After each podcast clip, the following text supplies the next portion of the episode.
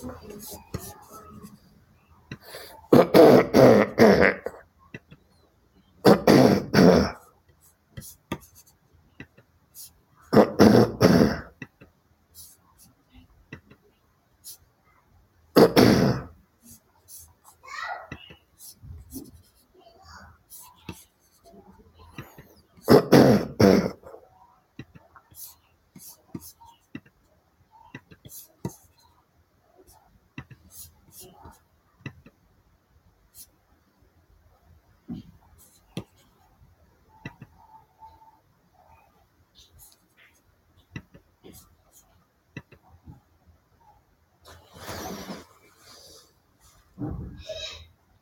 السلام علیکم ورحمۃ اللہ وبرکاتہ to all dear group members of pure discussion group آج ہم استقبال کرتے ہیں محترم شاہد عزیز صاحب کا، جو کہ احمدی جماعت لاہوری فرقے کے ایک سرگرم کارکن ہیں۔ اور آج کا ٹاپک ہے ملائکہ کانسیپٹ آف ملائکہ۔ تو آئیے محترم شاہد عزیز صاحب ویلکم خوش آمدید، شکریہ۔ السلام علیکم بھائی۔ آپ کا بہت بہت شکریہ۔ آج آپ نے پھر مجھے موقع دیا کہ میں آپ کی خدمت میں حاضر ہو کر اپنے کچھ خیالات جو ہیں وہ آپ کے ساتھ شیئر کروں۔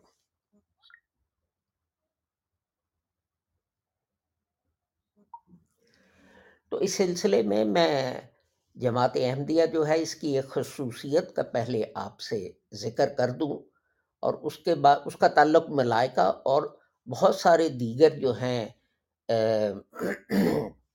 چیزیں ان کے ساتھ ہے۔ اور یہ جماعت احمدیہ جو ہے، اس میں مخصوص ہے یہ چیز۔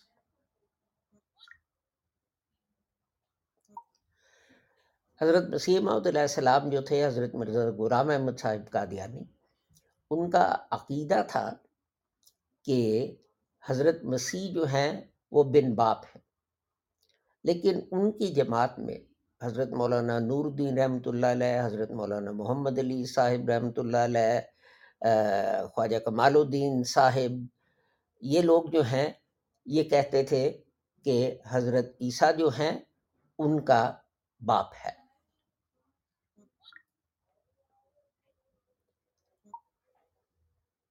تو ان لوگوں میں سے ایک تھے قبر الدین جہلمی صاحب۔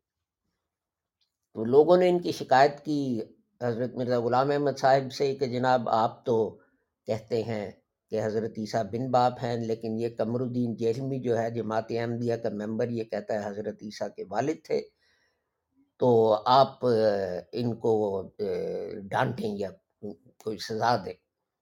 حضرت صاحب نے قمر الدین جیلمی صاحب کو بلایا اور پوچھا، میں نے یہ سنا ہے کہ آپ مانتے ہیں کہ حضرت مسیح کے والد تھے۔ تو انہوں نے کہا جی میں، یہ میرا عقیدہ ہے۔ تو حضرت صاحب نے کہا کہ کیا آپ اس کی وجوہات بتا سکتے ہیں؟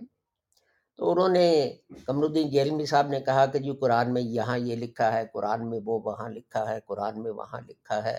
اس وجہ سے میرا عقیدہ ہے کہ حضرت مسیح کے والد تھے، باپ تھے۔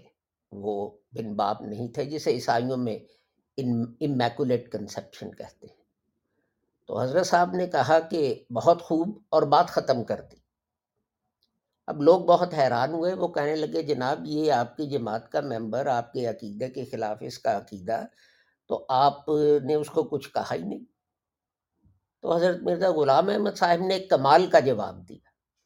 آپ نے فرمایا کہ جو شخص اپنے عقیدے کی بنیاد قرآن پر رکھتا ہے، اسے میں کیا کہوں؟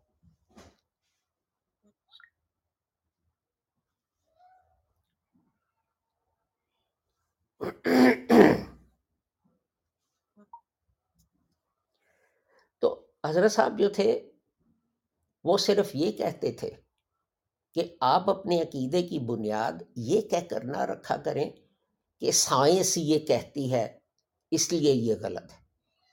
اور وہی، یہی چیز وہ ٹیسٹ کرنا چاہتے تھے قمر الدین جہلمی کے ساتھ۔ اس لیے کہ حضرت صاحب فرماتے تھے کہ خدا نے سائنس بنائی ہے۔ سائنس خدا کو محدود نہیں کر سکتی تو اسی لیے وہ کہتے تھے کہ آپ اپنے عقائد جو ہیں ان کی بنیاد قرآن کریم پر بھی رکھیں۔ اور وہ جماعت میں اختلاف جو ہے اس کو ٹالریٹ کرتے تھے، برداشت کرتے تھے۔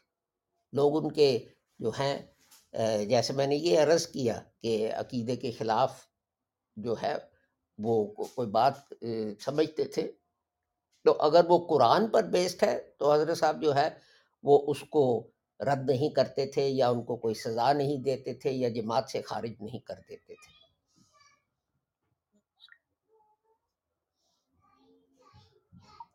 بدقسمتی یہ ہوئی کہ بعد میں ایک ایسا طبقہ پیدا ہو گیا جو کہنے لگا کہ اپنا حضرت صاحب کو تو چھوڑیں جو ایک غیر معمور جو ہے، اس کی بات سے اختلاف کرے وہ بھی جماعت سے خارج۔ تو یہ ایک جماعت کا بہت بڑا المیہ ہے۔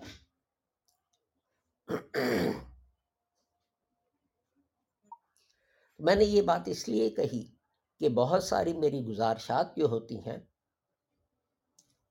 وہ مختلف ہوتی ہیں۔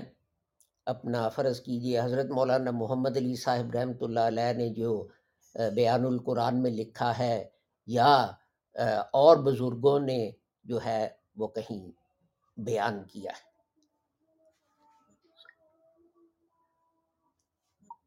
اس لیے کہ ہم میں سے کسی کو یہ اصرار نہیں کہ ہم حرف آخر ہیں۔ ہم تو صرف یہ عرض کرتے ہیں کہ جناب ہم طالب علم ہیں اور اپنی کوششوں سے ہم اس نتیجے پر پہنچے ہیں۔ کہ یہ صرف ہمارے ساتھ جو ہے ختم نہ ہو جائے، ضائع نہ ہو جائے، یہ ہم آپ کے سامنے جو ہے پیش کر رہے ہیں، آپ کے ساتھ ہم یہ شیئر کر رہے ہیں۔ تو اگر آپ جو ہے اس کو ایکسیپٹ کرتے ہیں، ٹھیک ہے، اگر آپ اس کو ایکسیپٹ نہیں کرتے تو وہ بھی ٹھیک ہے، لیکن یہ ہمارا اخذ کردہ نتیجہ ہے۔